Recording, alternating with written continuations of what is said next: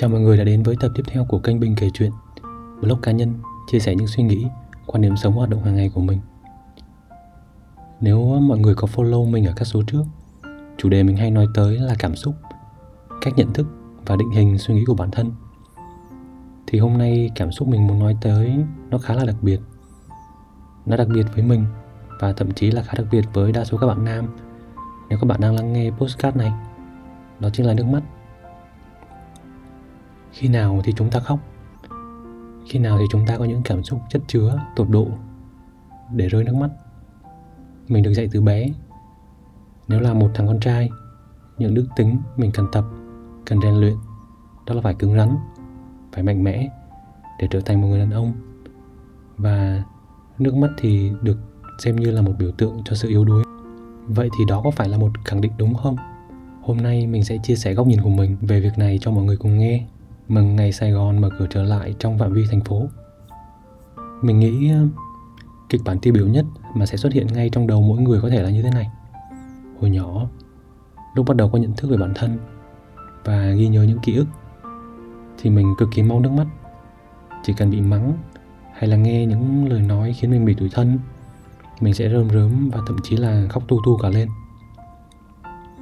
Điển hình nhất có thể là mỗi lần mà bị ba mẹ đánh hay thậm chí là lúc đấm nhau với mấy đứa trong xóm. Nếu bị ba mẹ đánh thì cứ khóc tu tu lên. Câu đầu tiên mà mình nghe được là, nín, có nín không? Hay lúc đấm nhau thua thằng nào đó và khóc ngay tại trận, thì mình sẽ nhận được ánh mắt dè biểu từ nguyên đám con trai trong xóm rằng, cái thằng yếu đuối, nó thua thằng kia rồi giờ ngồi đó khóc. Dần dần thì lúc bị đánh, theo bản năng của mình mình sẽ cương lên cho dù đau thế nào mình cũng không hé răng nửa lời. Sẽ cố gắng chịu đau và chứng minh rằng mình chịu được trận đòn này và không việc gì phải ấm ức, xem như là chịu trận luôn. Thay vì la hét hay khóc thì mình sẽ im lặng, chịu đựng cơn tức giận hay là tủi thân. Cái cảm xúc ở bên trong của mình và nó kéo dài đến tận bây giờ. Vậy thì bộc lộ cảm xúc hay kiềm chế cảm xúc mới là trưởng thành? Đâu mới là điều đúng đắn mà ta nên theo đuổi? Và liệu rằng việc ta xúc động, vui, buồn, khó chịu hay nóng giận là món quà mà tạo hóa ban cho chúng ta để cho chúng ta khác những giống loài khác? Việc này thì đối với mình vẫn đang còn rất mơ màng và chưa được định hình rõ lắm. Mình vẫn đang trên con đường để trả lời những câu hỏi này. Có những điều, khi là một người trưởng thành rồi nhìn lại một đứa con nít, đó là cách hồn nhiên bộc lộ cảm xúc của mình mà không hề sợ bị ai đánh giá hay phán xét hay đơn giản chỉ là chính bên trong đứa bé ấy chưa hình thành được nỗi sợ. Nỗi sợ bị đánh giá, phán xét bởi những người xung quanh.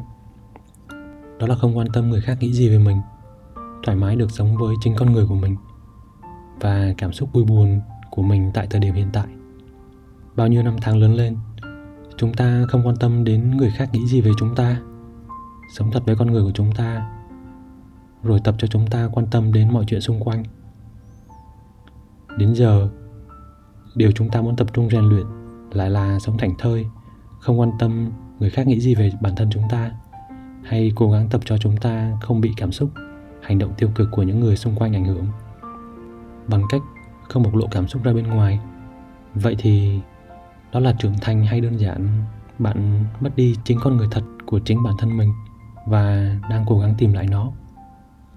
Mình thì rất hay xem các video ngắn ở trên youtube hay là tiktok. Nhất là những video của phương tây anh mỹ. Chủ yếu là mình muốn xem cái cuộc sống của họ ở bên kia bán cầu là như thế nào. Đồng thời mình cũng muốn nghe về mục đích học thêm tiếng anh. Mình thì rất hay được recommend các nội dung như là uh, đại loại như là có một người lính mỹ họ trở về nhà rồi họ cố tình tạo bất ngờ cho vợ chồng con cái của họ. Rồi mọi người ai nấy đều khóc. Và cái gương mặt của họ thì cực kỳ hạnh phúc và cảm động. Bởi vì sau bao nhiêu ngày xa cách, đối diện với sự sống và cái chết, thì họ lại được trở về gặp lại người thân của mình. Gần đây thì à, mình có xem được một cái video như này. Về một cô gái tặng quà sinh nhật cho bố dượng của mình. Có nghĩa là chồng tiếp theo của mẹ bằng một văn bản rằng cô ấy muốn bố dượng của mình trở thành bố nuôi hợp pháp. Cô ấy muốn được làm con gái hợp pháp của bố dượng mình. À, ông bố đấy đã khóc một cách ngon lành. Nó dường như là cái cảm xúc chất chứa bấy lâu và chợt hòa khóc khi mà gặp đúng điều kiện của nó vậy. Việc ừ, họ có một cái cảm xúc rất là mãnh liệt đối với mình chứng tỏ họ có một cái đời sống tinh thần cực kỳ màu sắc và đa dạng. Nói đúng hơn thì trong tâm hồn của họ, mọi thứ như một màu xanh, những cái mầm non vẫn đang đâm chồi và những bông hoa vẫn đang đua nở. Nó đầy màu sắc đẹp đẽ, dù cho nó là cảm xúc vui hay buồn. Nhưng đã từ lâu, mình chưa thấy ba mình bộc lộ những cảm xúc một cách hồn nhiên như thế. Đã rất rất lâu rồi, có thể do mình xa nhà cũng được một thời gian dài không thể gần gũi ba mẹ nên cũng khó thấy được. Nhưng ít nhất trong những lần về nhà thì mình không cảm nhận được rõ, thậm chí là mình không thấy. Ba mình thì vẫn cứ lầm lũi, trầm tính, lặng lẽ như vậy. Ít nói, ít cười. Mình thì mình không chọn mình trở thành một con người trầm tính và lặng lẽ. Nếu mọi người gặp mình ở bên ngoài, chắc hẳn sẽ biết mình là một người nói rất là nhiều mình chọn nói ra được cái suy nghĩ của mình, cảm xúc của mình cho người khác, để cùng nhau có một cái tiếng nói chung trong công việc và các mối quan hệ xã hội. Mỗi lần mà được nói ra những gì mình nghĩ cái chuyện đó nó làm cho mình vơi đi được những cái thứ mà nó chất chứa ở trong đầu mình rất là lâu. Tất nhiên thì vẫn còn nhiều thứ mà mình khó nói, những thứ mà mình phải kiểm soát bản thân mình để tìm những cách tốt hơn, trong những thời điểm thích hợp hơn để um, trao đổi và thảo luận nhất là trong công việc hay là đời sống cá nhân.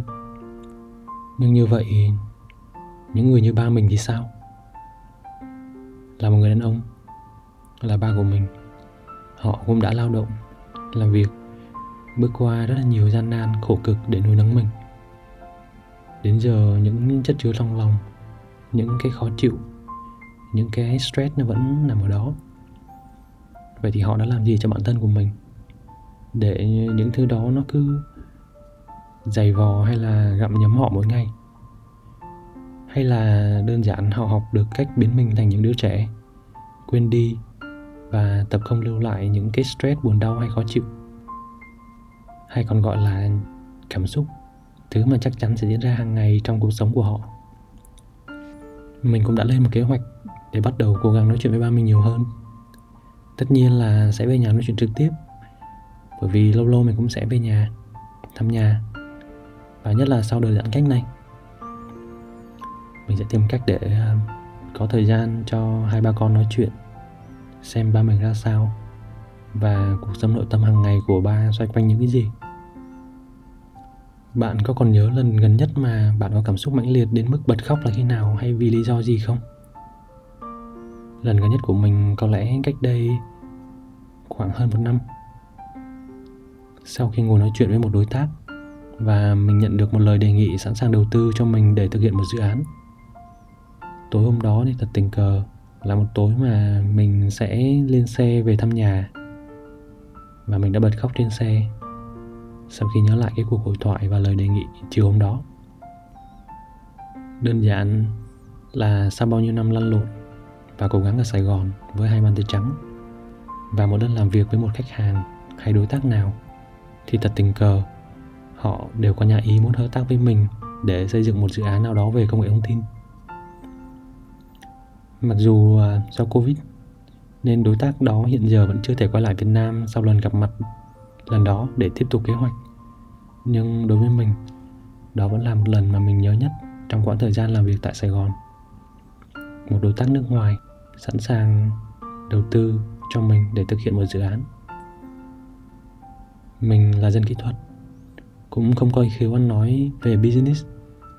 Mình chỉ đơn giản là cố gắng làm hết sức của mình trong một công việc hay một mục tiêu nào đó chia sẻ cho mọi người cảm xúc trong quá trình mình xây dựng hình thành và phát triển nó đến khi um, được mọi người đón nhận và trân trọng thì việc đó làm cho mình cực kỳ xúc động như là một minh chứng rằng con đường đi của mình cuối cùng cũng có chút ít thành quả nho nhỏ.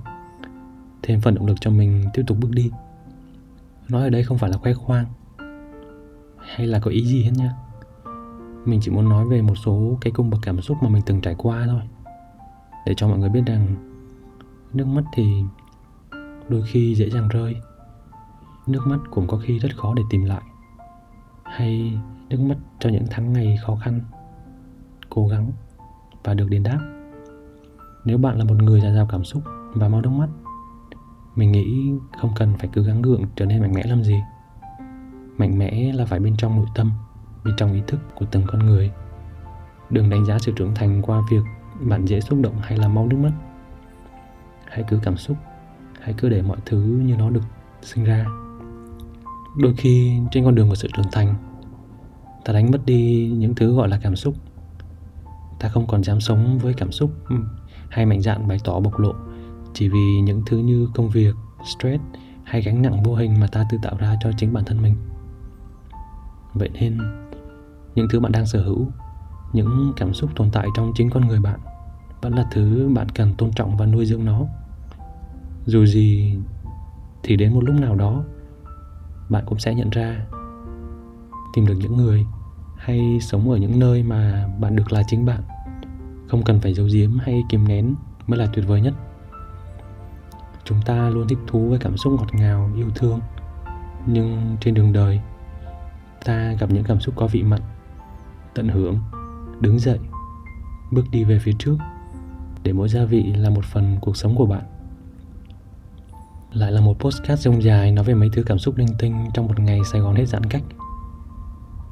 Cảm ơn mọi người đã dành thời gian lắng nghe, đã dành thời gian nghe mình chia sẻ mấy cái nội tâm mà linh tinh này. Hẹn mọi người vào tuần sau ở một số postcard mới. Còn bây giờ thì xin chào.